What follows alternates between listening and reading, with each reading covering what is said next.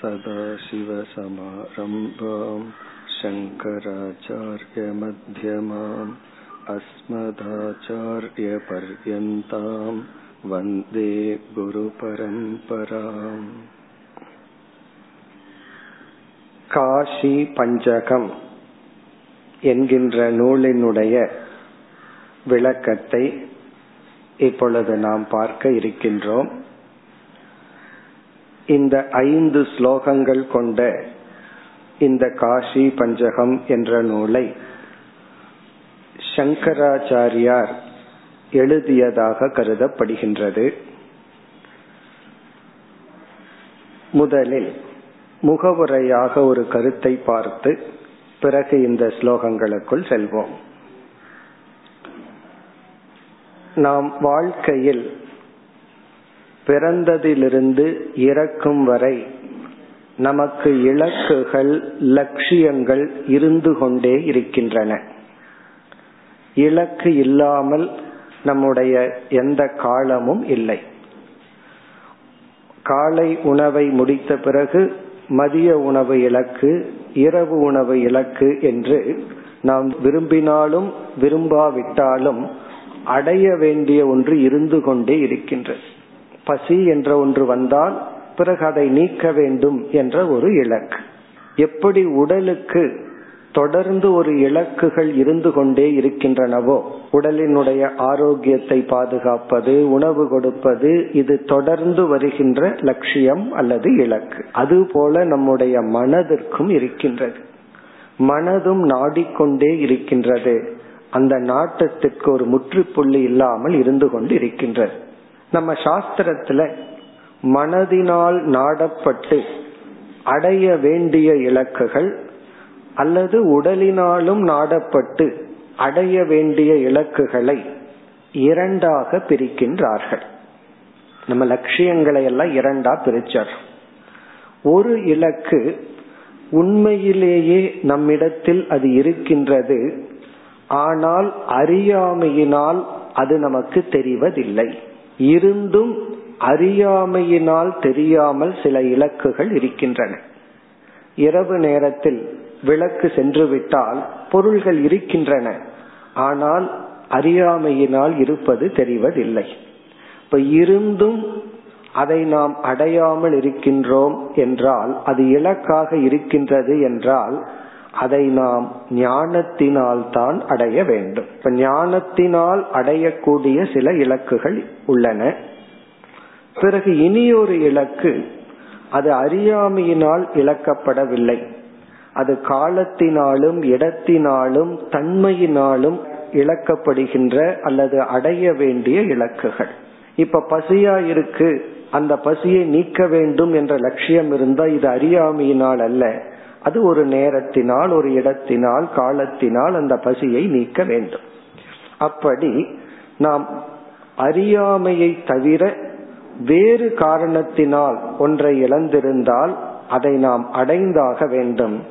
அந்த இலக்குகளை சாஸ்திரம் இரண்டாக பிரிக்கின்றது.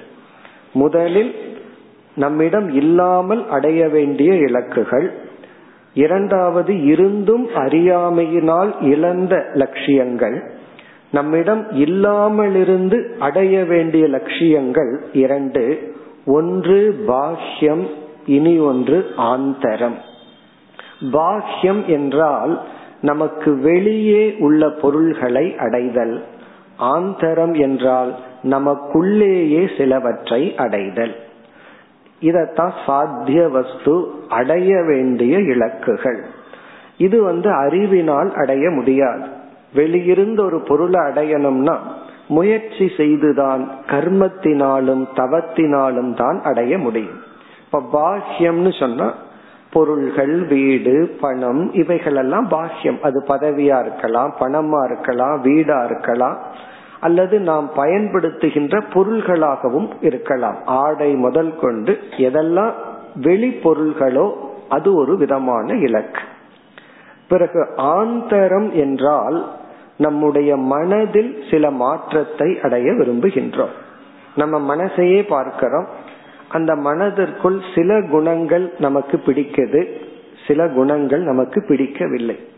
அப்போ ஒரு குண மாற்றத்தை நாம் அடைய விரும்புகின்றோம். இந்த இலக்கு வந்து வெளியே கிடையாது, நமக்குள்ளேயே அடைய வேண்டிய மாற்றம்.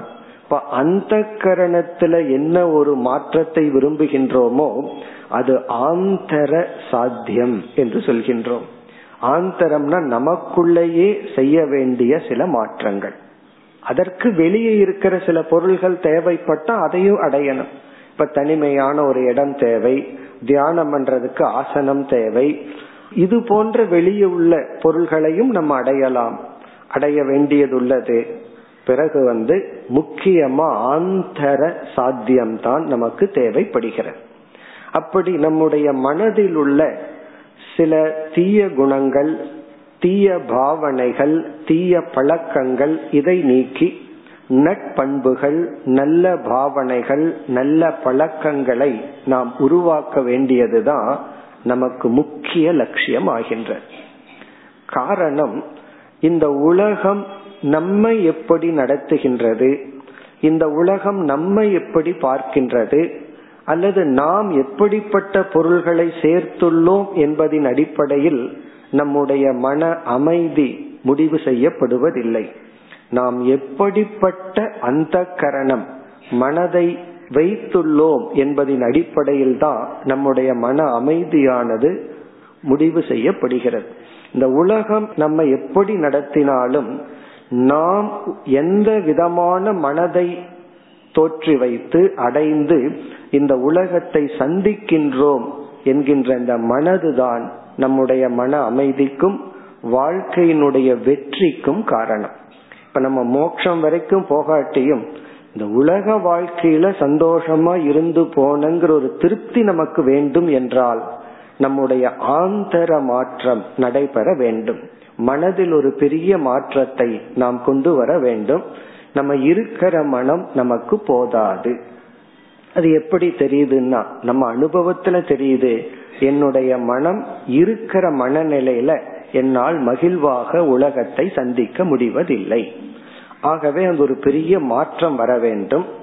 அந்த மாற்றத்துக்கு தான் எத்தனையோ தவங்கள் சாஸ்திரத்தில் கூறி உள்ளார்கள். இப்ப வேதாந்தத்துல சொல்லப்படுற அனைத்து சாதனைகளும் இந்த சிரவணம், மனனம், நிதித்தியாசனம்ங்கிற ஞான யோகத்தை தவிர்த்து மீதி எல்லா சாதனைகளும், கர்மயோகம், பக்தி போன்ற எல்லா சாதனைகள் பதிமூன்றாவது அத்தியாயத்துல பகவான் ஆரம்பித்து இறுதி வரை பதினெட்டாவது அத்தியாயம் வரை என்னென்ன நட்பண்புகளை எல்லாம் பகவான் சொல்லி உள்ளாரோ இவைகள் எல்லாமே நம்முடைய மன மாற்றத்திற்காக, அதாவது ஆந்தர சாத்தியத்தை அடைவதற்காக. அதில் ஒரு விதமான சாதனை வந்து க்ஷேத்ராடனம் என்கின்ற சாதனை, தீர்த்த யாத்ரா அப்படின்னு சொல்றோம், அல்லது க்ஷேத்ராடனம். க்ஷேத்ரம் அப்படின்னு சொன்னா புண்ணிய ஸ்தலம், க்ஷேத்ராடனம்னா அந்த புண்ணிய ஸ்தலத்தை நாம் தரிசித்தல். இதுக்கு இனி ஒரு பெயர் தீர்த்த யாத்ரா. தீர்த்தம் என்றால் நதி, யாத்ரா என்றால் நதி இருக்கின்ற இடத்திற்கு செல்லுதல். இது ஒரு விதமான சாதனை. இந்த சாதனையை மனதில் மையமாக கொண்டுதான் சங்கரர் காசி பஞ்சகம் என்கின்ற நூலை எழுதியுள்ளார். காசிங்கிற கஷேத்திரத்தை மனதில் கொண்டு இந்த ஒரு அழகான வேதாந்த நூலை எழுதியுள்ளார். இதுல வந்து வேதாந்த கருத்துக்கள் தான் முக்கியமாக வருகின்றது. இந்த க்ஷேத்ராடனம் என்பது ஒரு முக்கியமான சாதனை, எல்லா சாஸ்திரங்களிலும் புகழ்ந்து சொல்லப்படுகின்ற ஒரு சாதனை. இந்த சாதனையினுடைய மகத்துவம் என்ன என்று பார்த்துவிட்டு இந்த காசி பஞ்சகத்திற்குள் நாம் செல்லலாம். இந்த உலகத்தில் நமக்கு அனுபவங்கள் கிடைத்து கொண்டே இருக்கின்றது. நாம ஜாகிரத அவஸ்தையில் இருந்தோம்னா அனுபவங்கள் மாறி மாறி வந்து கொண்டே இருக்கின்றது. இந்த அனுபவங்கள் நமக்கு மன பக்குவத்தை கொடுப்பதில்லை, அனுபவம் மட்டும் கொடுப்பதில்லை. அப்படி கொடுத்திருந்தால் ஒருவருக்கு எவ்வளவு வயதோ அவ்வளவு வயதுக்கு தகுந்த அனுபவம் இருக்கிறத பார்க்கலாம். ஆனா நம்ம அப்படி இல்லை. எண்பது வயது ஆனாலும் இந்த உலகத்தை பற்றி நீங்க என்ன முடிவு செய்துள்ளீர்கள்னு சொன்னா யாரையும் நம்பாத, இது பொய் என்று ஒரு நெகட்டிவ் முடிவு தான் இருக்கு. அப்ப இதிலிருந்து அனுபவத்திற்கும் அறிவுக்கும் மனப்பக்குவத்திற்கும் சம்பந்தம் இல்லை. பிறகு உபனிஷத் கூறுகின்றது, அனுபவங்களை ஆராய்வதன் மூலமாகத்தான் நமக்கு பக்குவம் ஏற்படும். பரீட்ச லோகான் கர்மசிதான், லோகான் பரீட்சிய, இந்த உலகத்தை நாம் ஆராய வேண்டும். இந்த ஆராய்தல் அப்படிங்கிறதுக்கு நமக்கு ஒரு டேட்டா வேணும். நாம் இருக்கிற இடத்திலேயே இருந்து கொண்டா ஆராய்வதற்கான வாய்ப்பு நமக்கு குறைவு. ஆகவே தீர்த்த யாத்திரை வந்து முதலில் எந்த விதத்துல நமக்கு பயன்படும்னா, பல இடங்களுக்கு நாம் சென்று இறைவனை வழிபடுவது அல்லது நதிகளில் நீராடுவது போன்ற நம்ம ஊரிலிருந்து வேற வெளியூர்களுக்கெல்லாம் யாத்திரை செல்வதனுடைய முதல் பலன் இது பரீட்சை செய்ய உதவியாக இருக்கும். இந்த புதிய இடங்கள், புதிய கலாச்சாரம், இதெல்லாம் வந்து ஆராய நமக்கு ஒரு டேட்டா கிடைக்கும், ஆராய நமக்கு கருத்துக்கள் கிடைக்க முதல் வாய்ப்பாக அமைகின்றது. அப்ப யாத்திரையினுடைய முதல் பலன் அனுபவங்களை ஆராய பயன்படுவது யாத்திரை. யாத்திரையினுடைய இரண்டாவது பலன் வந்து, பொதுவாகவே யாத்திரை நம்ம எங்க போவோம்னா ஒரு நதி இருக்கும், அல்லது வந்து பாடல் பெற்ற ஸ்தலங்கள், கோயில்கள் இருக்கும், அங்க சில மகான்கள் இருந்து தவம் செய்து இருப்பார்கள். இந்த மகான்கள் வந்து இருந்த இடம், தவம் செய்த இடத்துக்குன்னு நம்மால விளக்க முடியாத ஒரு சக்தி அந்த இடத்துக்கு இருக்கு. நம்ம இந்த இடத்துல சயின்ஸ் ரீதியா வைப்ரேஷன் அப்படிங்கறத பத்தி எல்லாம் யோசிக்க வேண்டாம். ஆனாலும் ஒரு மகத்துவம் உள்ளது. அது வந்து எல்லாருனாலையும் அந்த மகத்துவத்தை உணர முடியாது, நாமே எல்லா நேரத்திலையும் உணர முடியாது, சில நேரத்துல நம்ம உணர்வோம். ஒரு மகான் தவம் செய்த இடத்துக்கு போனா நமக்கு அது டியூன் ஆகும்போது ஏதோ ஒன்று நம்மை விட்டு விலகுவது போலும், ஏதோ ஒரு தடைகள் நீங்குவது போலும் ஒரு அனுபவத்தை நம்ம பார்க்கலாம். அப்படி யாத்திரையினுடைய இரண்டாவது பலன் பாபநாசக. அதனாலதான் பாபநாசம்னே ஒரு ஊர் பேர் இருக்கு.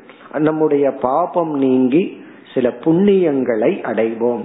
இதெல்லாம் வந்து ஒரு சாதகனாக நம்ம யாத்திரை போகும்போது கண்கூட நம்ம அனுபவிக்கலாம்.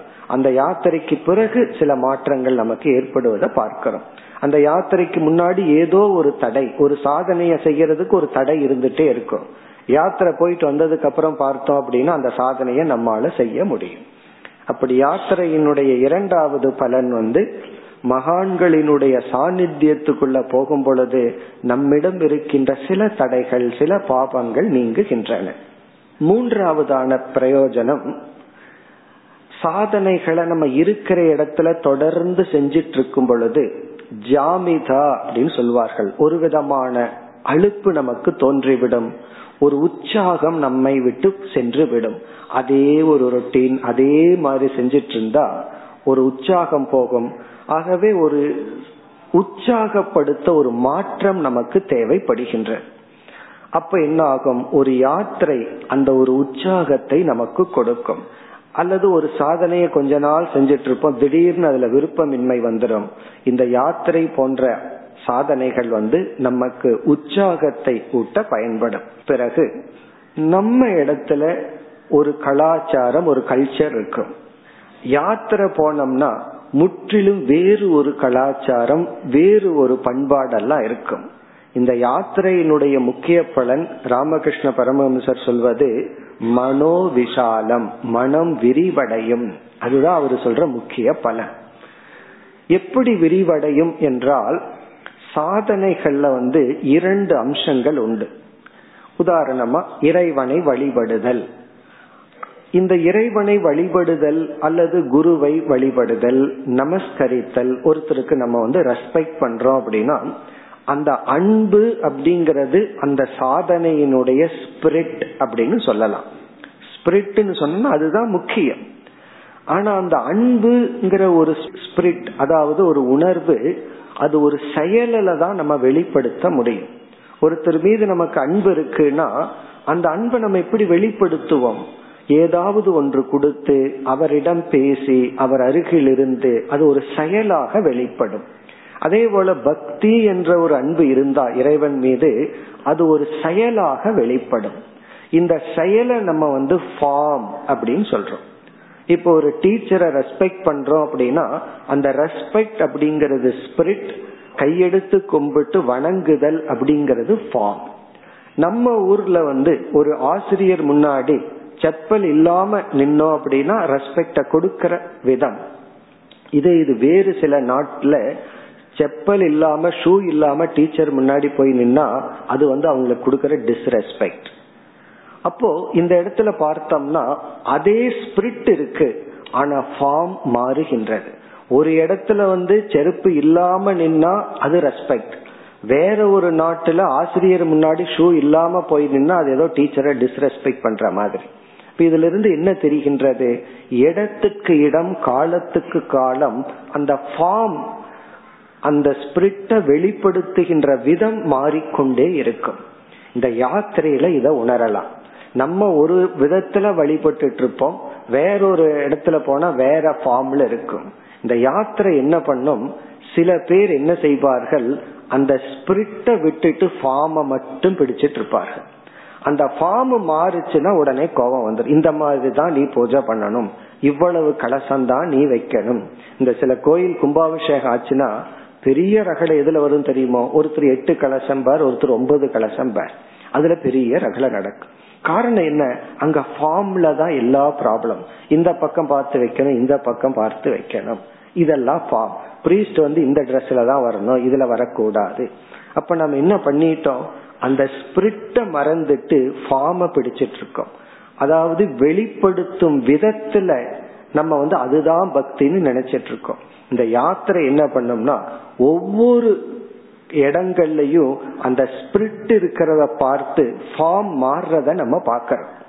அப்பொழுது என்ன ஆகும், அந்த ஃபார்ம்ல இருக்கிற அட்டாச்மெண்ட் போய் ஒவ்வொருவரும் அவரவர்கள் விதத்தில் வெளிப்படுத்துகிறார்கள்னு சொல்லி நம்ம மனமானது விஷாலத்தை அடையும், விரிவடையும்.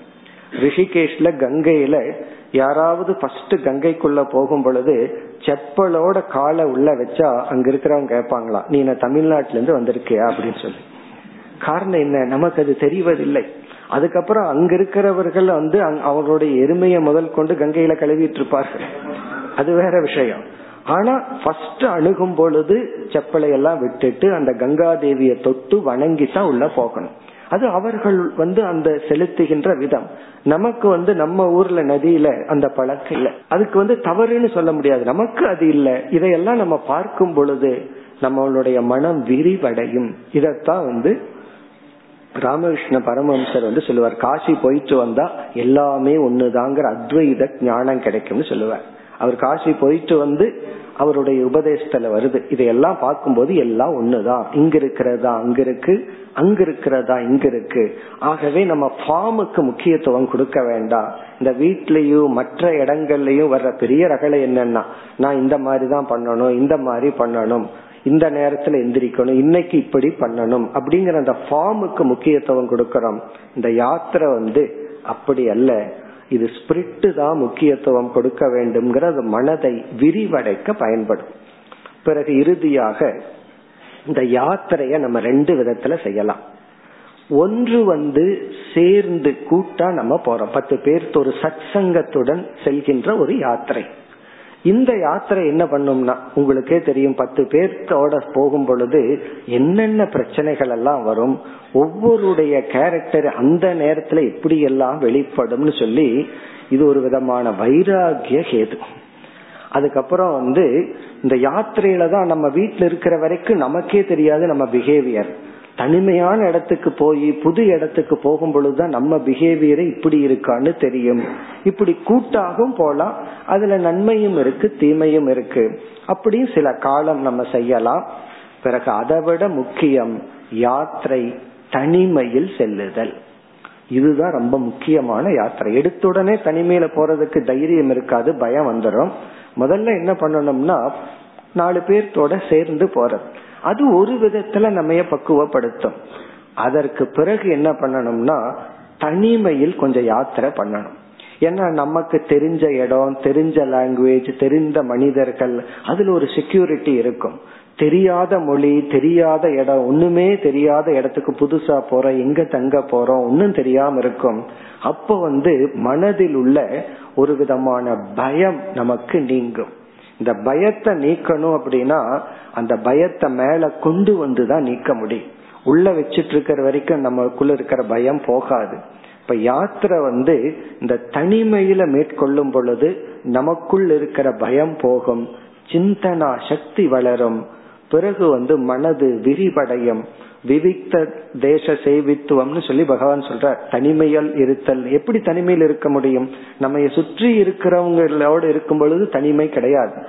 ஆனா நீங்க காசிக்கு போய் தனியா நின்று கொண்டு இருந்தால் எல்லா மனிதர்கள் தான் நம்ம சுற்றி இருப்பவர்கள், ஆனா தனிமையில் இருக்கிறோங்கிற உணர்வு நமக்கு கிடைக்கும். இதே நம்ம ஊர்ல ரூம்குள்ளேயே தனியா இருந்தாலும் தனியா இருக்கிறங்கிற என்ன வராது. ஏன்னா சுற்றி இருக்கிறவங்க எல்லாம் தெரிந்தவர்கள், தெரிந்த மொழி, தெரிந்த மனிதர்கள். நம்மை சுற்றி ஆயிரம் பேர் இருந்தும் அங்க நம்மால யாரிடமும் பேச முடியாது, யாரும் நமக்கு தெரிந்தவர்கள் அல்ல. அப்படின்னு அங்க தனிமைப்படும் பொழுதுதான் அந்த தனிமையை அனுபவிக்க முடியும். அப்ப நம்ம மனதுல எவ்வளவோ உணர்வுகள் எல்லாம் வரும், மாற்றங்கள் வரும், பயம் வரும். இதையெல்லாம் எதிர்கொள்ள யாத்திரை அப்படிங்கறது ஒரு முக்கியமான சாதனை. இந்த காசி பஞ்சகத்துல சங்கரர் இப்படி யாத்திரையை பத்தி சொல்லி கடைசியில என்ன செய்ய போறார்? சாதனையினுடைய இறுதி சாதனை வந்து எல்லா சாதனைகளையும் விடுதல். இந்த காசிங்கிறது நம்மளேதான். காசியில என்னென்னலாம் இருக்கோ அதெல்லாம் எனக்குள்ளேயே இருக்கும்போது நான் எதுக்கு காசி போகணும்னு சொல்லி முடிக்க போறேன். ஃபர்ஸ்ட் வந்து காசி கஷேத்திரத்தினுடைய மகிமையை சொல்லி கடைசியில என்னன்னா உடல் ஆரோக்கியம் இருக்கும் போதே யாத்திரைகளை எல்லாம் போய் முடிக்கணும். சில பேர்த்துக்கு வந்து எழுபத்தஞ்சு வயசுக்கு மேலதான் ஆசையே வரும் யாத்திரை போகணும் அப்படின்னு சொல்லி. அது அவங்களுக்கும் கஷ்டம், அழைச்சிட்டு போறவங்களுக்கு கஷ்டம், எல்லாத்துக்கும் கஷ்டம். அதனால இந்த யாத்திரையெல்லாம் உடல் வலிவு இருக்கும் பொழுதே போயிட்டு வந்து கடைசியில உடல் ஒத்துழைக்காது. அப்போ அங்க போயிட்டு வந்த மெமரி இருக்கே அதுதான் உண்மையிலேயே நமக்கு பிளெஸிங். அப்ப வந்து இங்க சங்கரர் எப்படி முடிக்கிறாருன்னு சொன்னா, கொஞ்ச காலம்தான் இந்த யாத்திரை எல்லாம் போக முடியும். அதற்கு பிறகு நீங்க எங்க போய் எதை இன்ஸ்பயர் ஆகணும்னு நினைக்கிறீங்களோ அதை உங்களுக்குள்ளேயே பார்க்கணும்னு சொல்லி முடிக்க போற. இப்ப இந்த ஒரு முகவுரையுடன் நாம் ஒவ்வொரு ஸ்லோகமாக எடுத்துக்கொள்வோம். இந்த ஸ்லோகம் வந்து எல்லாமே வேதாந்த பரமா இருக்கு. இப்ப முதல் ஸ்லோகத்திற்குள் நாம் செல்லலாம். மனோ நிவர்த்தி பரமோபசாந்திஹி சா தீர்த்தவர்யா மணிகர்ணிகாச்ச ஞான பிரவாகா விமலாதி கங்கா சா காஷிகாகம் நிஜபோத ரூபா. இந்த ஸ்லோகத்தில் சங்கரர் காஷி என்ற ஒரு க்ஷேத்திரம், ஒரு இடம், அந்த இடத்தை மூன்று தத்துவங்களுடன் ஒப்பிடுகின்றார், உவமைப்படுத்துகின்றார். உவமைப்படுத்தி பிறகு வந்து வேதாந்த கருத்தை ஒன்றையும் கூறுகின்றார். இந்த காஷி அப்படிங்கிறது நமக்கு தெரிஞ்சதுதான். வாரணாசி அப்படின்னு ஒரு பெயர் இருக்கு, பெனாரஸ் அப்படின்னு ஒரு பெயர் இருக்கு. காஷிங்கிற ஒரு இடம், கஷேத்திரம், வாரணாசி, பெனாரஸ். இந்த காஷி அப்படிங்கிற வார்த்தை காஷ் அப்படின்னா காஷதே டு ஷைன், ஒளிர்கின்ற அப்படின்னு அர்த்தம். சமஸ்கிருதத்துல இதுல இருந்துதான் பிரகாஷக, ஆகாஷக இதெல்லாம் வந்துச்சு. காஷ் அப்படின்னா டு ஷைன், ஒளிர்கின்ற. இப்ப ஒளிர்கின்ற அப்படிங்கிற ஒரு சொல். வாரணாசிங்கிற பேர் வருவதற்கு காரணம் வருணா அசி அப்படிங்கிற இரண்டு ஆறுகளுக்குள்ள இந்த காசி கஷேத்திரம் அமைந்துள்ளது. வருணா அப்படின்னு ஒரு ஆறு, அசிங்கிற ஆறு. இந்த இரண்டு ஆறு வந்து சேர்ற இடம். வருணான்னு ஒரு ஆறு ஒரு பக்கம் வந்து சேரும், அசிங்கிற ஒரு ஆறு ஒரு பக்கம் சேரும். அதுக்கு இடையில இருக்கிற பகுதி தான் காசி. இந்த இரண்டு கங்கையில வந்து கலக்கும். பிறகு இந்த காசி கஷேத்திரமே அர்த்த சந்திர ரூபமா இருக்கும். நீங்க போயிருந்தா தெரியும். அர்த்த சந்திரன்னு சொன்னா ஒரு நிலாவினுடைய வட்டத்தை போல இது அமைந்திருக்கும். இந்த காசி கஷேத்திரம் பெனாரஸ் அப்படின்னு சொல்கிறார்கள். இந்த பெனாரஸ் அப்படின்னு சொன்னா அந்த நார்த் இந்தியால வாவுக்கும் பாவுக்கும் ரொம்ப வித்தியாசம் சொல்ல மாட்டார்கள். சில சில தவறா உச்சரிப்பார்கள். விவேகானந்தர்ங்கிறத விவேகானந்தர்னு சொல்லுவார்கள்.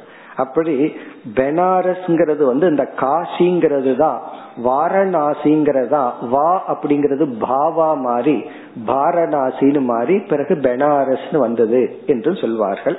இப்ப இந்த க்ஷேத்திரம் பார்த்தோம்னா இந்தியாவிலேயே மிக மிக ஸ்பிரிச்சுவலி ஆன்மீகத்துல உயர்ந்த இடம்னா காசின்னு தான் சொல்லுவோம். ஏன்னா எத்தனையோ மகான்கள் வந்து அங்க தவம் செய்த இடம். அப்ப ஸ்பிரிச்சுவலா நம்ம நாட்டுல மிக உத்தமமான இடம் காசி. ஆனால் தூய்மையில பார்த்தோம் அப்படின்னா, அங்க போய் வந்து அந்த சுத்தத்தை பார்த்தோம் அப்படின்னா, இந்தியாவிலேயே மிக அசுத்தமான இடமும் அது காசியா தான் இருக்கும். ரொம்ப பேர் காசிக்கு போயிட்டு அங்க வந்து இவ்வளவு அசுத்தமா இருக்கு, அந்த கங்கை கரை, அங்க இருக்கிற மக்கள், அங்க இருக்கிற இடம், அதை பார்த்துட்டு அது ஒரு குறையா சொல்வார்கள். உண்மைதான். ஆனா நம்ம வந்து பிசிக்கல் பியூரிட்டிய பார்க்காம ஸ்பிரிச்சுவல் பியூரிட்டிய பார்க்கணும். அங்க எத்தனை மகான்கள் வந்து தவம் செய்த இடம், அதை நம்ம பார்க்கணும். அதுக்காக இதே போல அசுத்தமா வச்சுக்கணுங்கிற அர்த்தம் இல்ல, அது இயலாமல் இருப்பது நம்முடைய இயலாமை. ஆயிரக்கணக்கான மக்கள் வந்து செல்கின்றார்கள். அதுவும் தூய்மையாக இருந்தால், இடமும் தூய்மையா இருந்தா நல்லா இருக்கும். ஆனா அதை நம்ம பார்த்துட்டு அந்த இடத்தினுடைய மகத்துவத்தை நாம் இழந்து விடக் கூடாது. இப்படிப்பட்ட ஒரு இடம்.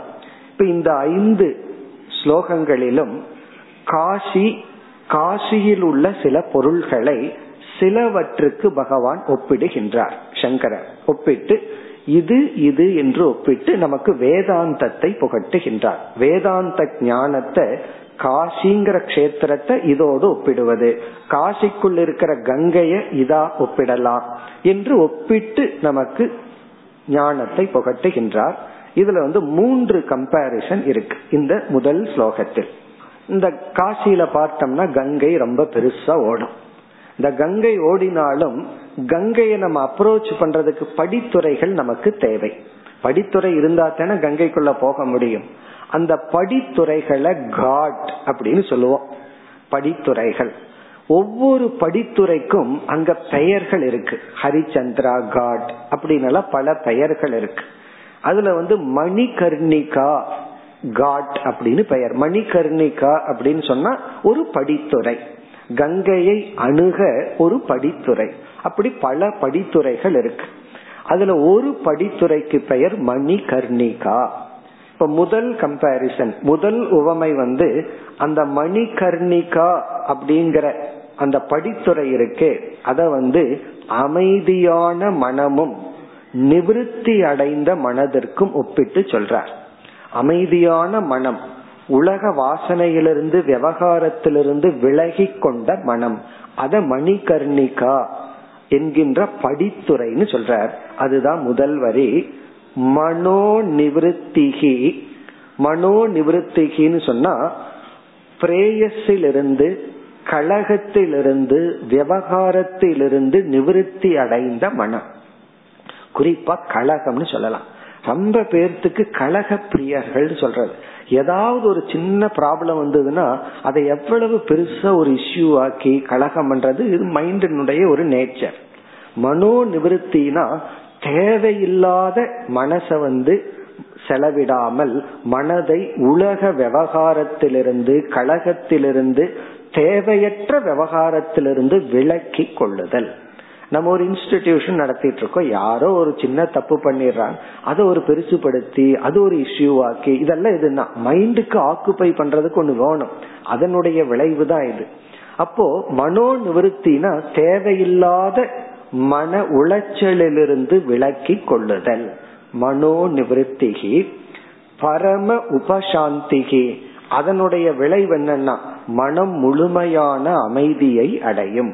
முழுமையான அமைதியை மனம் அடைந்து தேவையற்ற விவகாரத்திலிருந்து விலக்கி கொண்ட இப்படிப்பட்ட ஒரு மனம் சா தீர்த்தவர்யா மணிகர்ணிகாச்ச, இப்படிப்பட்ட மனமானது மணிகர்ணிகா என்ற படித்துறையுடன் ஒப்பிடப்படுகின்றது. காசியில இனி ஒன்னும் பார்ப்போம், மணிகர்ணிகால போய் அங்கும் கங்கை தான், அங்க எடுத்து புரோக்ஷனம் பண்ணணுமா? பக்கத்துல ஹரிச்சந்திரா காட் இருக்கு, அங்க போனா அதை எடுத்து புரோக்ஷனம் பண்ணிக்கணுமா? அப்படி என்ன செய்வார்கள், ஒவ்வொரு காட் ஒவ்வொரு படித்துறையிலிருந்து கங்கையை எடுத்து நம்ம புரோக்ஷனம் பண்றது. எல்லாம் ஒரே கங்கை தான் ஓடிட்டு இருக்கு, ஒவ்வொரு படித்துறைக்கும் அவ்வளவு மகத்துவம். தீர்த்த வர்றியா அப்படின்னா மணிகர்ணிகா காட்டு வழியா போய் படித்துறை வழியா போய் நம்ம வந்து தீர்த்தத்தை எடுத்துக்கிறோம்.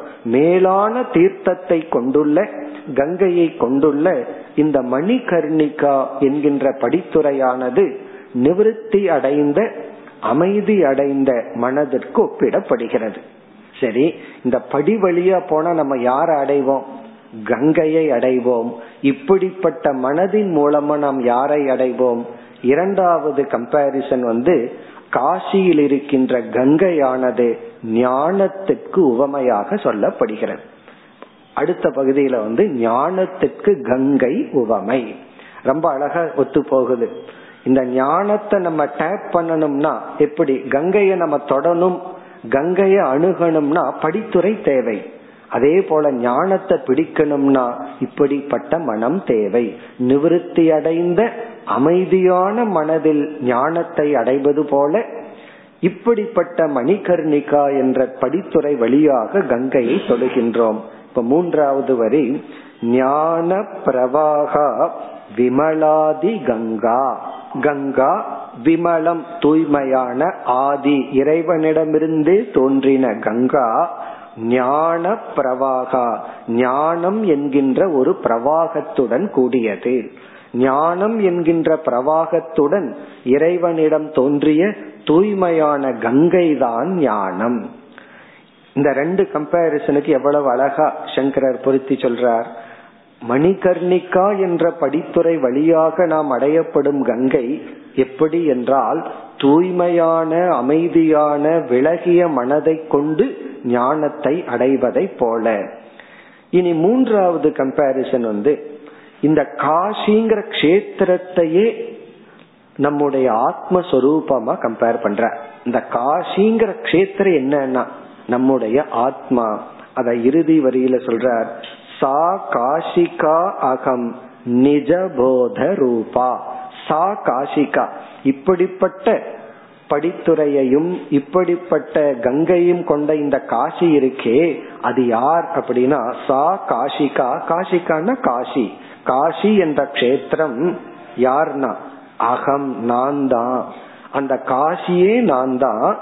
எப்படிப்பட்ட நான்? நிஜபோத ரூபா. நிஜனா என்னுடைய, போதனா ஆத்ம, ரூபானா சொரூபா. என்னுடைய ஆத்மஸ்வரூபந்தான் காசி. அப்ப காசிங்கிற கஷேத்திரமே ஆத்மா. அந்த காசிங்கிற கஷேத்திரத்துக்குள்ள இருக்கின்ற கங்கை ஞானம். அந்த கங்கையை அடைவிக்கின்ற படித்துறை இருக்கே அது விலகிய அமைதியான மனம் என்று இங்க இதுல இருந்து நமக்கு மறைமுகமா சொல்ற. இதெல்லாம் நம்ம வந்து இன்னைக்கு இப்ப இருக்கிற நேரத்துல மொழிபெயர்ப்ப மட்டும்தான் நம்ம பார்க்க முடியும். அதை வச்சுட்டு நம்ம நல்லா சிந்திக்கலாம், சிந்திச்சு பல கருத்துக்களை எடுத்துக்கலாம். இப்படிப்பட்ட மனதினால்தான் ஞானத்தை அடைய முடியும். அப்படி ஞானத்தை அடைஞ்சிட்டோம்னா நாமே காசி சுரூபம், அதாவது ஆத்மஸ்வரூபமாக உள்ளோம். இனி இரண்டாவது அடுத்த ஸ்லோகம், யஸ்யாமிதம் கல்பிதமிந்திரஜாலம் சராசரம் பாதி மனோவிலாசம் சத்சித் சுகைகா பரமாத்ம ரூபா சா காசிகாகம் நிஜபோத ரூபா. இந்த ஒரு ஸ்லோகத்தில் வேதாந்தத்தினுடைய சாரத்தை மையத்தை சங்கரர் வைத்து விட்டார். இந்த ஒரு ஸ்லோகம் போதும் வேதாந்தத்தினுடைய சாராம்சம். வேதாந்தத்தினுடைய சாராம்சம் என்ன? இரண்டே வரிகள் தான், பிரம்ம சத்தியம் ஜெகன் மித்யா. அதுதான் இங்கு வருகின்றது. பிரம்மன்கிற ஒரு தத்துவம் உண்மை பொருள் மெய்ப்பொருள், ஜெகத் அப்படிங்கிறது மித்தியா. மித்தியா அப்படின்னு சொன்னா அது அனுபவத்திற்கு இருக்கு, ஆராய்ந்து பார்த்தால் இல்லை. அந்த கருத்தை இந்த பகுதியில வச்சிருக்கார். இதுக்கு நம்ம விசாரத்துக்கு போனோம் அப்படின்னா இதற்கு முடிவே இல்லை. அதனால இதனுடைய மொழிபெயர்ப்பை மட்டும் பார்ப்போம். விசாரத்தை எல்லாம் நம்ம வேதாந்த வகுப்புல தான் வச்சுக்கணும். அதை புரிஞ்சுக்கிறதுக்கு தான் எல்லா விதமான சாஸ்திரங்களையும் படிக்கின்றோம். இங்கு எப்படி கூறியுள்ளார்? யஸ்யாமிதம் கல்பிதம் இந்திரஜாலம். இந்திரஜாலம் அப்படின்னா இந்திரஜாலம்ங்கிறது மாயாவை, பொய்யா ஒன்னை காட்டுவது. கல்பிதம் யஸ்யாம், யஸ்யாம் என்றால் எதனிடத்தில், அதாவது வந்து எந்த இறைவனிடத்திலிருந்து இந்த உலகம் தோன்றியுள்ளதோ அப்படின்னு சொல்லி, அந்த இறைவனாகிய அந்த பிரம்மனாகிய தத்துவம் தான் காசி கஷேத்திரமான நான். இங்க ஒரே ஒரு கம்பேரிசன் தான், ஆத்மஸ்வரூபமான நான் காசி கஷேத்திரம், இந்த என்னிடமிருந்து தான் இந்த பொய்யான உலகம் வந்தது. அதத்தான் இங்க சொல்றார். எஸ்யாம் இதம், இந்த கல்பிதம் கற்பிக்கப்பட்ட, எதை போல? இந்திரஜாலம், இந்திரஜாலத்தை போல உலகம். அந்த உலகத்துக்கு ஒரு லட்சணம் சொல்றார், சராச்சரம் மனோவிலாசம் பாதி. பாதினா விளங்குகின்றதோ, எந்த பிரம்ம தத்துவத்திடமிருந்து சைத்தன்ய சொரூபத்திடமிருந்து அசைகின்ற அசையாத சர அச்சர பிரபஞ்சம் விளங்கி கொண்டு உள்ளதோ, அது உலகான எப்படிப்பட்டது? உண்மையானதல்ல, இந்திரஜாலத்தை போன்ற கல்பிக்கப்பட்ட கல்பிக்கப்பட்ட உலகமானது, சராச்சர ரூபமான இந்த பாஹ்ய உலகமானது எந்த பிரம்மத்திடமிருந்து தோன்றியதோ. பிறகு இந்த இடத்த உலகத்தை இரண்டா பிரிக்கிறார். ஒரு உலகம் வந்து வெளியே இருக்கிற சராச்சரம், அந்த உலகத்தை பார்த்து மனதுல நம்ம ஒரு உலகத்தை வச்சிருக்கிறோமே, அது மனோவிலாசம். மனோவிலாசம்னா இந்த உலகத்தினுடைய பிம்பம் நம்ம மனசுல இருக்கே, அந்த உலகமும். இப்ப ஆந்தர உலகமும் பாஹ்ய உலகமும், நம்ம மனதில் இருக்கிறது ஒரு உலகம்தான். இந்த உலகத்தை எல்லாம் பார்த்து வாசனைகளை எல்லாம் வச்சு மனதினால இந்த உலகத்தை பார்த்துட்டு இருக்கோம். அந்த மனதினால் கற்பிக்கப்பட்ட உலகமும் நாம் வெளியே உள்ள அனைத்து உலகமும் எந்த ஒரு சைத்தன்ய தத்துவத்திடமிருந்து கற்பனையாக தோன்றியுள்ளதோ, அந்த சைத்தன்ய தத்துவம் எப்படிப்பட்டது? மூன்றாவது வரையில சொல்றார், சச்சித் சுகைகா, அது சத் சுரூபம், சித் சுரூபம், சுக சுரூபம், ஏக சுரூபம். அது சத்தாக சித்தாக ஆனந்த சுரூபமாக ஏகமாக உள்ளது. ஏகம் பரமாத்ம ரூபா, அதுவே பரமாத்ம சுரூபமாக உள்ளது என்று. சா காஷிகா அகம் நிஜபோத ரூபா. அப்ப இந்த ஸ்லோகத்தில் என்ன செய்கின்றார் சங்கரர்? காசி என்பது நான் தான். நான் யார்னா ஆத்மஸ்வரூபம். அந்த ஆத்மஸ்வரூபமான நான் சத் சுரூபம், சித் சுரூபம், சுகஸ்வரூபம், ஏகஸ்வரூபம், பரமாத்ம சுரூபம். இப்படிப்பட்ட என்னிடமிருந்து எஸ்யாம் இப்படிப்பட்ட உலகமானது தோன்றி உள்ளது. அப்படின்னா சத்தியம் அகம், நானே சத்திய சுரூபம், இந்த உலகமானது மித்தியா என்று ஜெகன் மித்தியா பிரம்ம சத்தியம் என்கின்ற கருத்தை இதில் குறிப்பிட்டுள்ளார். இனி மூன்றாவது ஸ்லோகம். கோஷேஷு பஞ்சஸ்வதிராஜமானா புத்திர் பவானி பிரதிதேகேகம் சாக்ஷி சிவ சர்வகதோந்தராத்மா சா காஷிகாகம் நிஜபோத ரூபா. இந்த ஸ்லோகத்தில் மூன்று தத்துவங்களை ஒப்பிடுகின்றார். காசிங்கிற கஷேத்திரத்தில் பவானி என்கின்ற தேவதை இருக்கின்றாள். அந்த பவானி என்பவள் யார் என்றால் நம்முடைய புத்தி. காசியில் இருக்கிற பவானி என்கின்ற தாய் நம்முடைய புத்தி. பிறகு அங்கு சிவன் இருக்கின்றார். அந்த சிவன் நம்முடைய ஆத்மா. சிவ அங்க இருக்கிற சிவன் நம்முடைய ஆத்மா. பிறகு காசி கஷேத்திரமே நான் தான், என்னுடைய ஆத்மஸ்வரூபந்தான் என்று சொல்லி ஐந்து விதமான கோஷம் நமக்கு தெரியும். பஞ்ச கோஷங்களை எல்லாம் நம்ம படிச்சிருக்கோம். அன்னமயத்தில் ஆரம்பிச்சு ஆனந்தமயம் வரை. இந்த அஞ்சு கோஷத்துல ஆனந்தமய கோஷம் இருக்கே, அது வந்து இன்ஆக்டிவ், செயல்படாத ஒரு கோஷம். அந்த கோஷத்துக்குள்ள போயிட்டோம்னா ஒன்னும் பண்ண முடியாது. நான் ஆனந்தமய கோஷத்துல போய் ஏதாவது பண்றேன் அப்படின்னா என்ன அர்த்தம்? ஆழ்ந்து தூங்குறேன்னு அர்த்தம். ஆகவே இந்த ஆனந்தமய கோஷத்தை வந்து லிஸ்ட்ல எடுக்க முடியாது, அதை வச்சுட்டு நம்ம ஒன்னும் பண்ண முடியாது. பிறகு மீதி இருக்கிற நான்கு கோஷத்துல எந்த கோஷம் பவர்ஃபுல் அப்படின்னு சொன்னா, இங்கு சங்கரர் சொல்றார் இந்த விஞ்ஞானமய கோஷம் இருக்கே அதுதான் ரொம்ப பவர்ஃபுல்னு சொல்றார். இந்த ஐந்து கோஷத்துல விஞ்ஞானமய கோஷம்தான் ரொம்ப சக்தி வாய்ந்தது. காரணம், மற்ற கோஷங்கள் எல்லாம் விஞ்ஞானமய கோஷத்தின் அடிப்படையில தான் செயல்படுகிறது. அது உண்மைதான். ஒருவரை பார்த்து இவர் இப்படிப்பட்டவர் அப்படின்னு புத்தியில முடிவு பண்ணிட்டோம் அப்படின்னா அந்த முடிவின் அடிப்படையில தான் மனோமய கோஷம் செயல்படும். இந்த புத்தி வந்து இவர் ஆகாதவர்னு முடிவு பண்ணிட்டா மனோமய கோஷத்துல இவரை கண்டா ஓடலாம், இவர் வந்து நமக்கு ஒத்து வராது அப்படின்னு ஒரு துவேஷம் வரும். இவர் நமக்கு உகந்தவர் அப்படின்னு சொன்னா இவரை நாடி போகலாம். இந்த அன்பு, பொறாமை, கோபம், கருணை, இந்த உணர்வெல்லாம் புத்தியின் அடிப்படையில வருவது. பிறகு புத்தி இந்த சரீரத்தினுடைய மதிப்பை தெரிஞ்சிருந்ததுன்னா பிராணமய அதன்படி செயல்படும். புத்திக்கு தெரியல, அதனுடைய மதிப்பை உணரல அப்படின்னா பிராணமயம் அதன் அடிப்படையில செயல்படும். அன்னமயத்தை நம்ம எப்படி நடத்துறோம் அப்படிங்கிறது புத்திய பொறுத்துதான். புத்தி வந்து இந்த மனித சரீரத்தின் மதிப்பை தெரிஞ்சுட்டா இந்த உடலை வந்து எப்படி நடத்துமோ அப்படி நடத்தும்.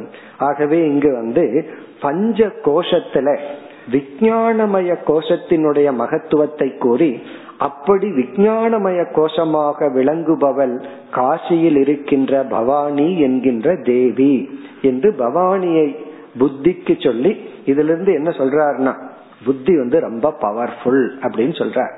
இந்த புத்தி தான் நமக்கு வந்து அனைத்தையும் பிரகாச வைக்கின்றது, அனைத்தையும் நமக்கு விளக்குவது இந்த புத்தி தான். அதே போல வந்து இந்த பவானி தான் நமக்கு அருள் புரிய வேண்டும் என்று சொல்கின்றார். இப்போ இந்த ஸ்லோகத்தில் கோஷேஷு பஞ்சசு, பஞ்சசு கோஷேஷு ஐந்து கோஷங்களில் அதிராஜமானா, அதிராஜமான மிக முக்கியமான, ராஜானா கிங். இந்த அஞ்சு கோஷத்துல முக்கியமா இருக்கிற ராஜா யாருன்னா புத்திஹி. புத்தி தான் அஞ்சு கோஷத்துல பவர்ஃபுல்லா இருக்கான். அந்த புத்தி யாருன்னா புத்திஹி பவானி.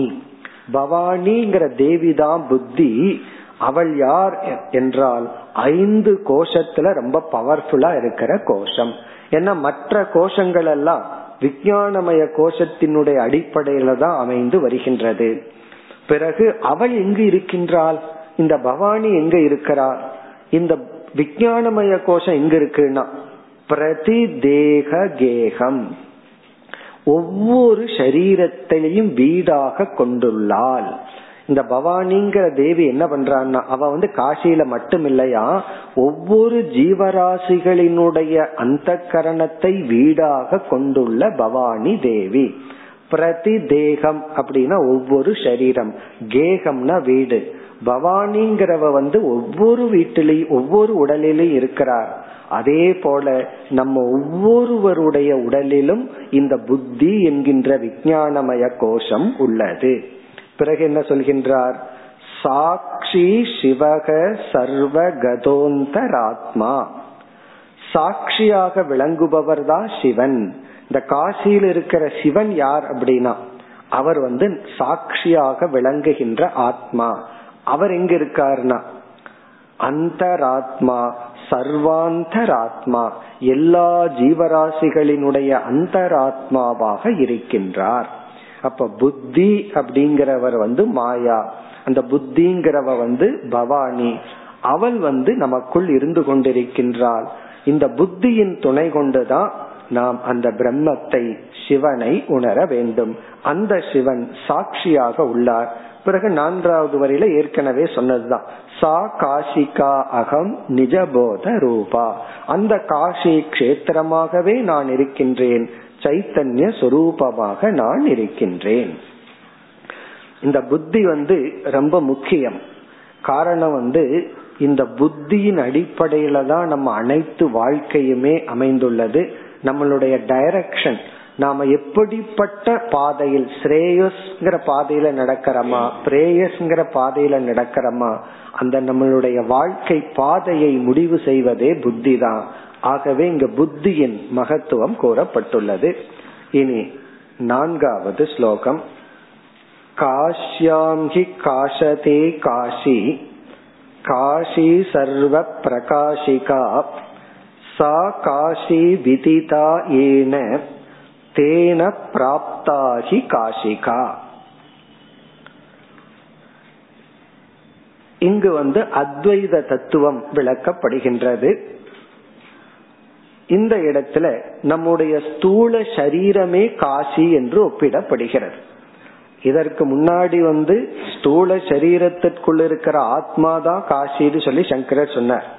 இப்ப என்ன சொல்றாருன்னா, இந்த ஸ்தூல சரீரமே காசி தான்.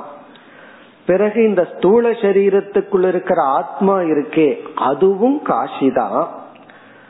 இந்த ஆத்மாவை பற்றிய ஞானத்தை நான் அடைஞ்சேன்னா மோட்சம்னு நான் ஒன்னு அடையணுமே, அது என்னன்னா அதுவும் காசி தான் அப்படின்னு சொல்ற. அப்ப இங்க மூன்று கம்பேரிசன், சரீரம் காசி, ஆத்மா காசி, மோக்ஷக காசி. முக்தியை காசிக்கு ஒப்பிடுகின்றார், ஆத்மாவை காசிக்கு ஒப்பிடுகின்றார், பிறகு வந்து உடலை காசிக்கு ஒப்பிடுகின்றார். அப்படின்னா என்ன அர்த்தம்? எல்லாமே காசி, எல்லாமே ஈஸ்வர சொரூபம். இந்த பிரம்மத்தை தவிர வேறு எதுவும் இல்லை. எப்படி பிரம்மத்தை தவிர எதுவும் இல்லைன்னு சொல்ல முடியும்னா, இவைகளெல்லாம் மாறிக்கொண்டிருக்கின்றதே, ஒன்று ஸ்தூலமா இருக்கு, ஒன்னு சூக்ஷ்மமா இருக்கு, ஒன்னு ஜடமா இருக்கு, ஒன்னு க்ஷேதனமா இருக்குன்னா, அப்படி இருந்தாலும் இவைகள் எல்லாமே பிரம்மத்தினுடைய வெளிப்பாடு. அதைத்தான் கூறுகின்றார். காஷ்யாம் ஹி காஷதே காஷி. காஷ்யாம் காசியில் காசி விளங்கி கொண்டு இருக்கின்றது. காஷதேனா ஷைன்ஸ், இருக்கின்றது. காஷ்யாம் என்றால் உடலாகிய காசியில், காஷதே காசி ஆத்மாவாகிய காசியானது விளங்கி கொண்டிருக்கின்றது. உடலே காசி, உடலாகின்ற காசியில் ஆத்மாவாகிய காசியானது விளங்கி கொண்டிருக்கின்றது. காசி சர்வ பிரகாசிகா, இந்த காசி அனைத்தையும் பிரகாசப்படுத்துவது. நம்ம எல்லாத்தையும் பிரகாசப்படுத்துவது யாருன்னா அது காசி தான், ஜீவாத்ம ரூபமாக இருந்து.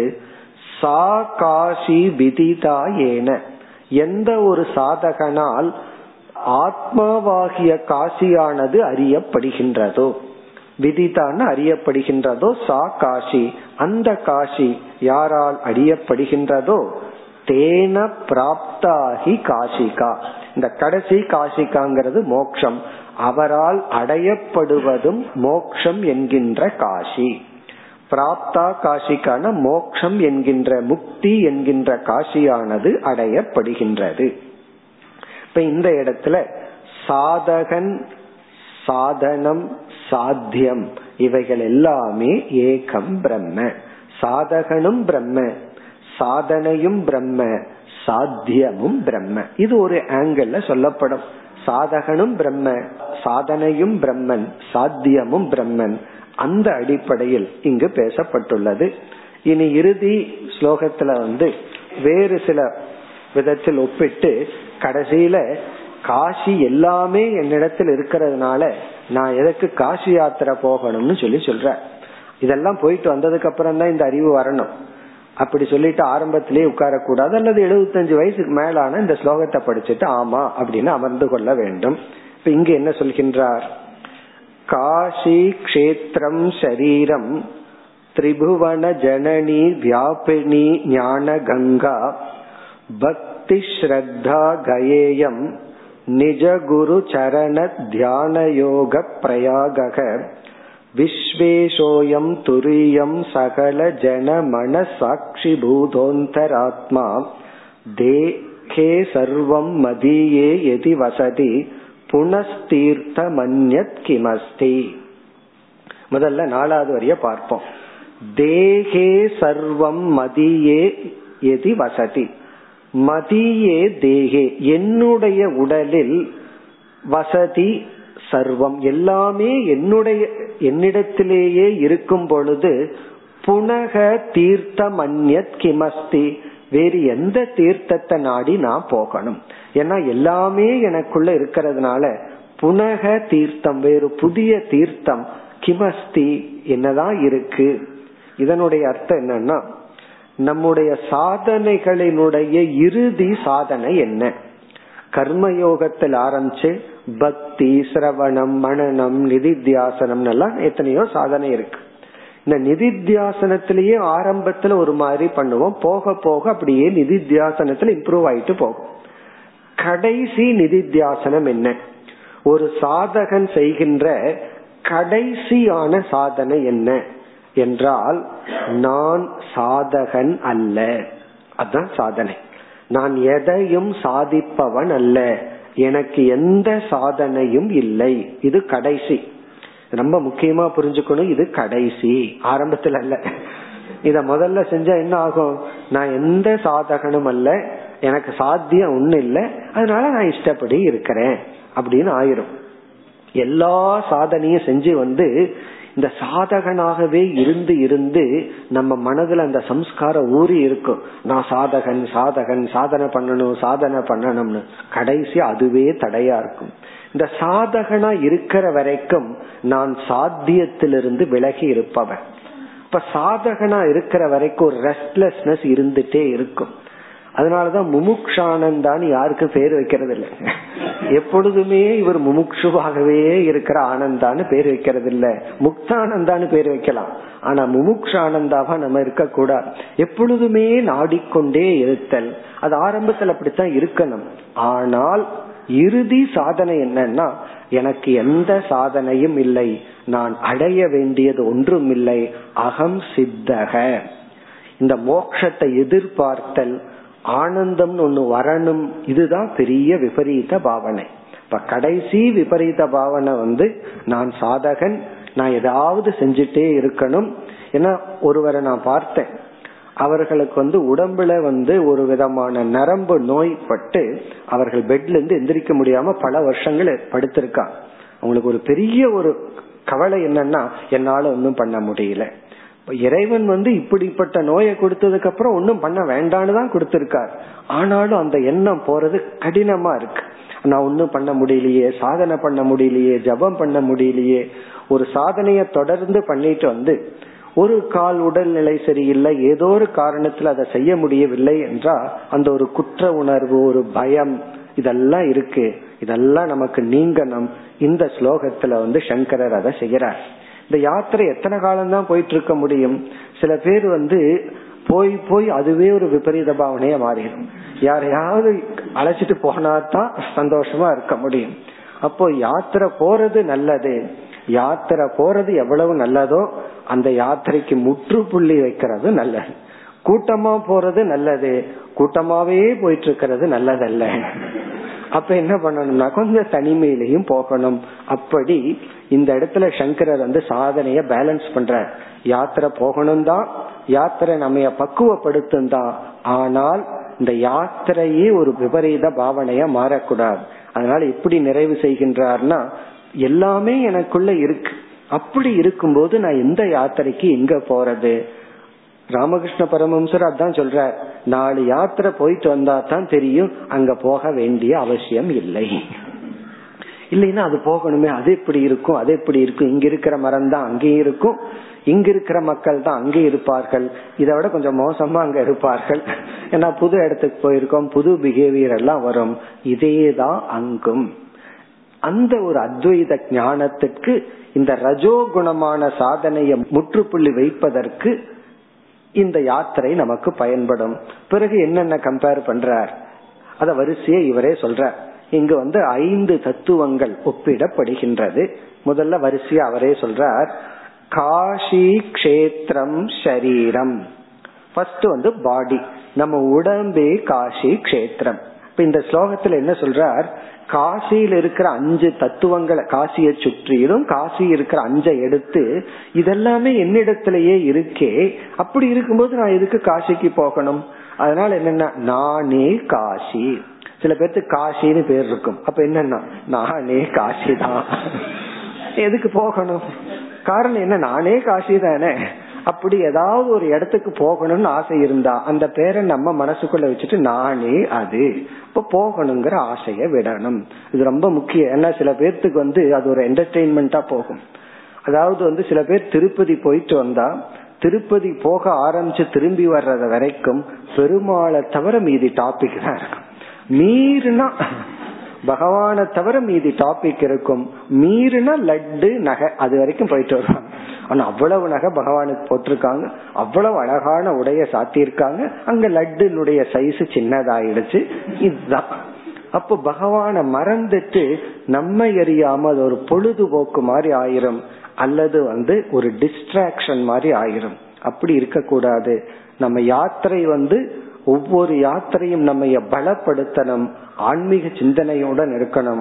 அதனால எப்படிப்பட்டவர்களோட போறோம்ங்கிறது ரொம்ப முக்கியம், எப்படிப்பட்ட குரூப்பை நம்ம அழைச்சிட்டு போறோம்ங்கிறது ரொம்ப முக்கியம். அதற்கு பிறகு வந்து நம்ம கொஞ்சம் தனிமையில யாத்திரை போகணும். அப்படி இல்லையா நானே காசின்னு அமர வேண்டும். இனி வந்து ஃபர்ஸ்ட் என்னன்னா இந்த சரீரம் தான் காசி. பிறகு அடுத்தது என்னன்னா மீண்டும் அதேதான், ஞானம்தான் கங்கை. காசியில் ஓடுகின்ற கங்கை இருக்கே அது ஞானம். அது அடுத்தது சொல்றார், திரிபுவன ஜனனி வியாபினி ஞான கங்கா. ஞானம் என்பவள் கங்கை. காசியில் ஓடுகின்ற கங்கை யாருன்னா நம்ம மனசுல இருக்கிற ஞானம்தான். எப்படி வியாபினி, இந்த கங்கை வந்து வியாபித்துள்ளது. திரிபுவன ஜனனி, மூன்று உலகத்திற்கும் தாயாக விளங்குபவள் கங்கை. திரிபுவனம்னா மூன்று உலகத்திற்கும், ஜனனினா தாய், தாயாக விளங்குகின்ற அந்த கங்கை இருக்கின்றதே வியாபித்துள்ளாளே அவள்தான் என் மனதில் உள்ள ஞானம். அப்ப காசியில போய் கங்கை கங்கைய தொடணுங்கிற அவசியம் இல்ல. காரணம் என்னன்னா எனக்குள் இருக்கிற ஞானம்தான் கங்கை. அந்த கங்கை வந்து எனக்குள்ள ஞானமாக ஓடிக்கொண்டிருக்கும் பொழுது நான் எதற்கு அந்த கங்கையில போய் மூழ்கி எழ வேண்டும்? சரி, காசிக்குத்தான் நான் ஏன் போகணும்? ஏன்னா என் உடம்பே காசி தானே, என்னுடைய உடலே காசி. இந்த உடலில் இருக்கின்ற ஞானமே காசியில் ஓடுகின்ற கங்கை. பிறகு ஒருத்தர் சொல்லலாம், நான் காசிக்கு போகல கயாவுக்கு போக விரும்புறேன்னு. அதுக்கு இரண்டாவது வரையில சொல்றார், பக்தி ஸ்ரத்தா கயா இயம். இந்த காசிக்கு பக்கத்துல கயான்னு ஒண்ணு இருக்கே, அது என்னன்னா அது வந்து பக்தியும் ஸ்ரத்தையும் கயா என்ற கஷேத்திரம். இது மூன்றாவது கம்பேரிசன். காசிக்கு பக்கத்துல கயா அப்படின்னு ஒரு கஷேத்திரம் இருக்கு. அது எதுக்கு ஒப்பிடுகிறார்? நம்ம மனசுல இருக்கிற ஸ்ரத்தை, நம்ம மனசுல இருக்கிற பக்தி தானா. நான் கயாவுக்கு போக வேண்டாம், ஏன்னா அந்த கயா அப்படிங்கறது என் மனசுல இருக்கிற பக்தி, என் மனதில் இருக்கின்ற ஸ்ரத்தை. இப்ப ஸ்ரத்தையும் பக்தியும் தான் கயா. இந்த இடத்துல பக்தி என்பது ஈஸ்வரனிடத்தில் இருப்பது, ஸ்ரத்தையும் ஈஸ்வரனிடத்தில், குறிப்பா ஸ்ரத்தை அப்படிங்கறது குரு வேதாந்த வாக்கியேஷு. ஈஸ்வரனிடத்தில் இருக்கிற உணர்வை பக்தின்னு சொல்றோம். குருவினிடத்திலும் வேதாந்தத்தினிடத்திலும் இருக்கின்ற உணர்வை ஸ்ரத்தைன்னு சொல்றோம். இந்த பக்திக்கு உங்களுக்கு லட்சணம் தெரிஞ்சிருக்கும். அதாவது நமக்குள் இருக்கிற அன்புங்கிற உணர்வு மேலான ஒன்றில் செலுத்தப்பட்டால் அதற்கு பெயர் பக்தி. இந்த அன்புங்கிற உணர்வு தேசத்துல செலுத்தினா தேச பக்திங்கிறோம், குரு கிட்ட செலுத்தினா குரு பக்திங்கிறோம், இறைவன் இடத்துல செலுத்தினா இறை பக்தி, அத பக்தின்னு சொல்றோம். அதே அன்புங்கிற உணர்வு பொருள்கள் இடத்தில் இருந்தா பற்றுன்னு சொல்றோம், உறவினர்கள் இடத்துல இருந்தா பாசம்னு சொல்றோம். இந்த பாசம் எல்லாம் கூடாதுன்னு முடிவு பண்ண கூடாது, முதல்ல பாசம் வேணும். அந்த பாசத்துக்கு பிறகுதான் அது பக்தியாக மாறணும். முதல்ல வந்து பணமா பாசமான்னு சொல்றோம்ல, முதல்ல பணமா பாசமானா பணத்தை விட பாசம்தான். ஏன்னா நம்ம என்ன பண்ணிடுறோம், பல குடும்பத்துல இந்த பாசத்தை வந்து நீக்குவதற்கு காரணம் என்னன்னா பணம் தான். ஒரு நகையோ அல்லது வந்து ஒரு ஒரு கிரவுண்டோ ரெண்டு சென்டோ அதிகமா போயிடும்.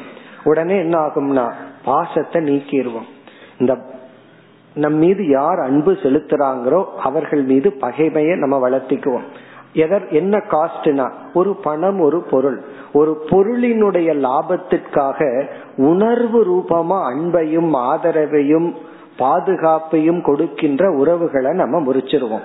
கடைசியில் என்ன இருக்கும்னா ஜடமான பொருள் சுத்தி இருக்கும், மனசுல ஒரு வெறுமை வரும். இவர் டாக்டர் கிட்ட போவார், உடனே நீங்க நாயை வளர்த்துங்க, பெட் தெரபின்னு இதை சொல்றது. எதற்குனா உங்க மனசுல அன்பு இல்லை. ஏன்னா பகவான் வந்து நம்ம மைண்ட் எப்படி டிசைன் பண்ணியிருக்காருன்னா, அன்பை கொடுத்து அன்பை பெற்றால்தான் மனதுக்கு ஒரு நிறைவு கிடைக்கும். வயிற்றுக்கு வந்து நிறைவு கிடைக்கிறது போல மனது வந்து எப்ப பக்குவத்தை அடையணும்னா இந்த ரெண்டும் நடந்திருக்கணும். அன்பை கொடுக்கணும், அன்பை பெற வேண்டும். இது பாசத்துலதான் நடக்கும். இப்ப நம்ம சுற்றி உறவினர்கள் இடத்துல அன்பை கொடுக்கணும், அவர்களுடைய அன்பையும் பெற வேண்டும். இந்த இரண்டு நடந்து நம்ம மனதுல பக்குவம் வர வேண்டும்.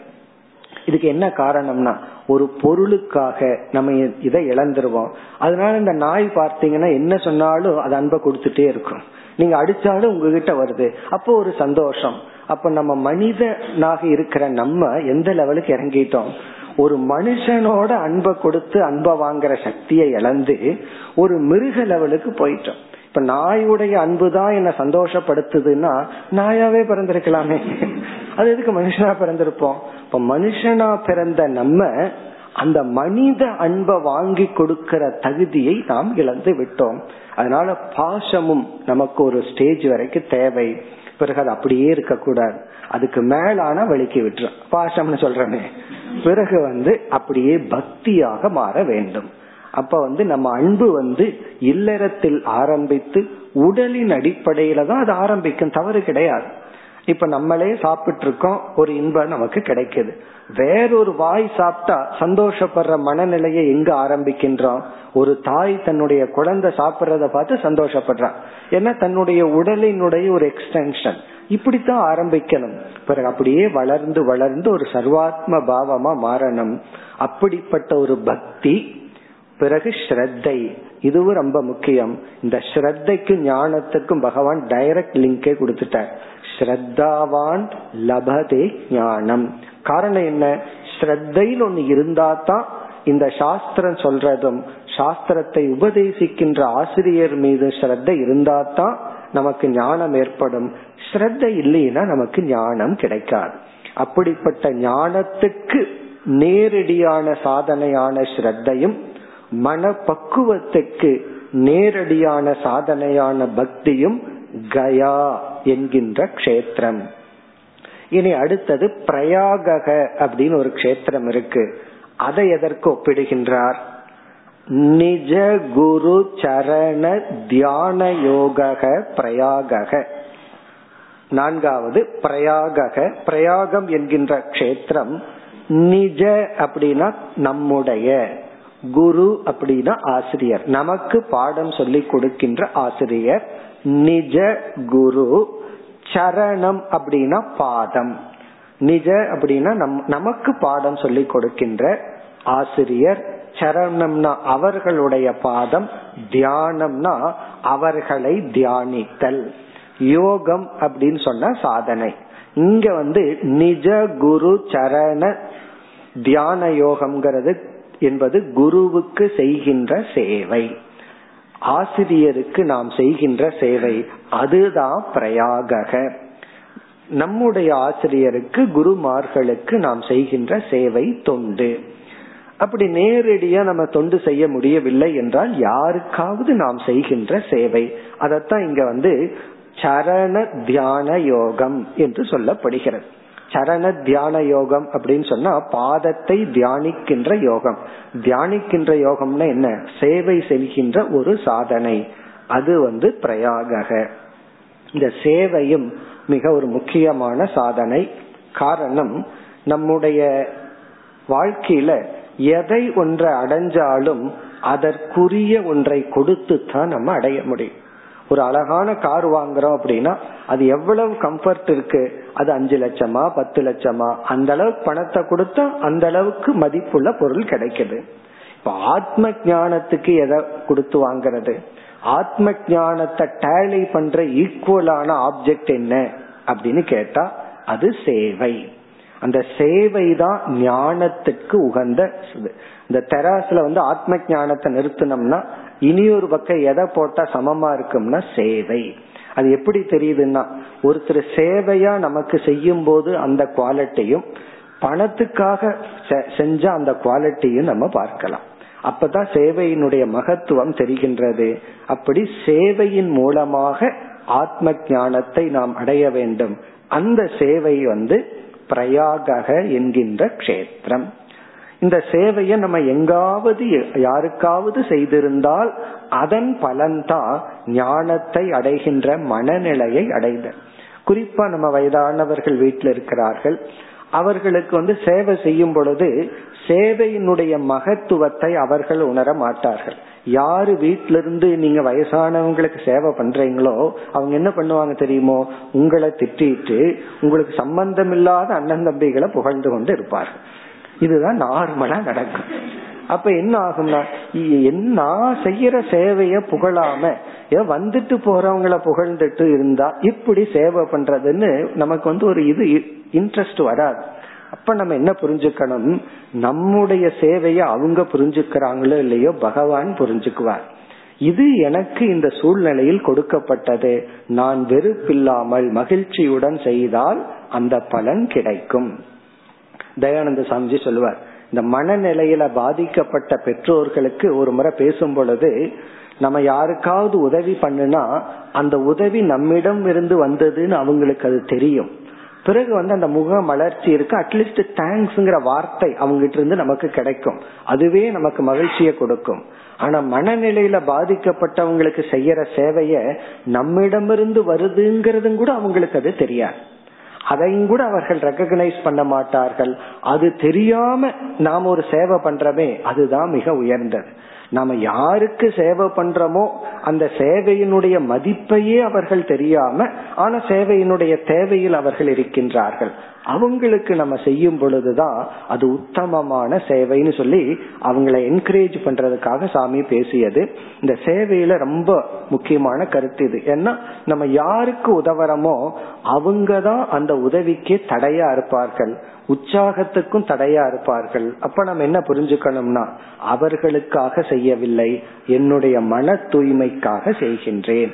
நான் எங்காவது செய்யற சேவை எனக்கு அறிவை கொடுக்கும் மனநிலையை இந்த சேவை கொடுக்கும், அறிவை அறியும் மனநிலையை இந்த சேவை கொடுக்கும் என்று சேவையினுடைய மகத்துவத்தை உண்மையிலேயே சேவை பண்ணிட்டு இருக்கும்போது நமக்கு தெரியாது, சேவை பண்ணி பலனை அனுபவிக்கும் போதுதான் தெரியும். அதனால சேவை பண்ணும் பொழுதே இது தெரிஞ்சிட்டா முழு ஸ்ரத்தையுடன் முழுமையாக நாம் செய்ய முடியும். இப்படிப்பட்ட சேவையை இங்கு எதற்கு ஒப்பிடுகிறார், பிரயாகம் என்கின்ற ஒரு கஷேத்திரம். பிறகு அடுத்த பகுதியில் விஸ்வேஷோயம் துரியம் சகல ஜன மன சாட்சி பூதோந்தராத்மா. இந்த காசியில வந்து விஸ்வேஸ்வரன் சொல்லி காசி விஸ்வநாதர் இருக்கார். அந்த விஸ்வநாதர் யாருக்கு ஒப்பிடப்படுகிறது, என்னுடைய ஆத்மா. அந்த விஸ்வநாதர் யாருன்னா நமக்குள்ள இருக்கிற ஆத்மாதான், என்னுடைய ஆத்மாதான் அந்த விஸ்வநாதர். இப்ப விஸ்வநாதர் என்னுடைய ஆத்மா, என்னுடைய இந்த சேவை தான் பிரயாகம், என்னுடைய பக்தி ஸ்ரத்தை தான் பிரயாகம். பிறகு வந்து காசி கஷேத்திரமே என்னுடைய சரீரம். அப்படி இருக்கையில நான் எதுக்கு காசி போகணும், அப்படி முடிக்க போறார். விஸ்வேஷக அயம், விஸ்வேஷகன விஸ்வநாதர் சிவன். துரியம், துரிய தத்துவமாக சகல ஜன, சகலம்னா எல்லா, ஜனன மனிதர்கள், எல்லா மனிதர்களினுடைய மனக மனதில் சாட்சி பூதக சாட்சியாக அந்தராத்மாவாக அமர்ந்துள்ளார். சகலன எல்லா ஜனங்களினுடைய மனதிற்கு சாட்சியாக அமர்ந்துள்ள அந்தராத்மாவாக இருப்பவர் யார் அப்படின்னு சொன்னா சிவபெருமான். இப்படி கடைசி வரிய பார்த்தோம்னா, தேகே மதியே, என்னுடைய தேகத்தில் சர்வம் யதி வசதி, இப்படி எல்லாமே இருக்கும் பொழுது காசி, காசியில் இருக்கிற பொருள்கள், காசியை சுத்தி இருக்கிறதெல்லாம் என்னுடைய தேகத்திலேயே இருக்கும் பொழுது புனக அந்நிய தீர்த்தம், வேறு புதிய ஒரு தீர்த்தம் ஒரு இடம் கிமஸ்தி என்னதா இருக்கு. இது ஒரு ஆச்சரிய குறி.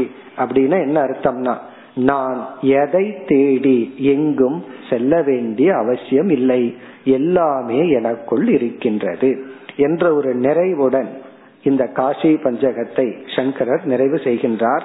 இது சங்கரர் தான் எழுதினாரான்னு நமக்கு தெரியாது. ஆனா சங்கரருடைய பெயரில் நிலவி வருகிறது. இப்ப சில பேர் சொல்வார்கள் இது சங்கரர் எழுதல அப்படின்னு. நம்ம என்ன சொல்லலாம், சரி எழுதியவரை சங்கரர்னு நம்ம சொல்லிக்குவோமே. இது சங்கரர் தான் எழுதினாருங்கிறது இல்ல, எந்த ஒரு மகான் எழுதினாலும் மிக அழகான தத்துவம் வேதாந்தத்தை அப்படியே கொண்டு வந்து கடைசியில நம்மை நிறைவாக்கி இந்த ஸ்லோகத்தை முடித்துள்ளார். இத்துடன் நம்முடைய விசாரத்தையும் நிறைவு செய்வோம். ஓம் பூர்ணமத பூர்ணமிதம் பூர்ணாத் பூர்ணமுதச்யதே பூர்ணஸ்ய பூர்ணமாதாய பூர்ணமேவாவசிஷ்யதே. ஓம் சாந்தி சாந்தி சாந்தி.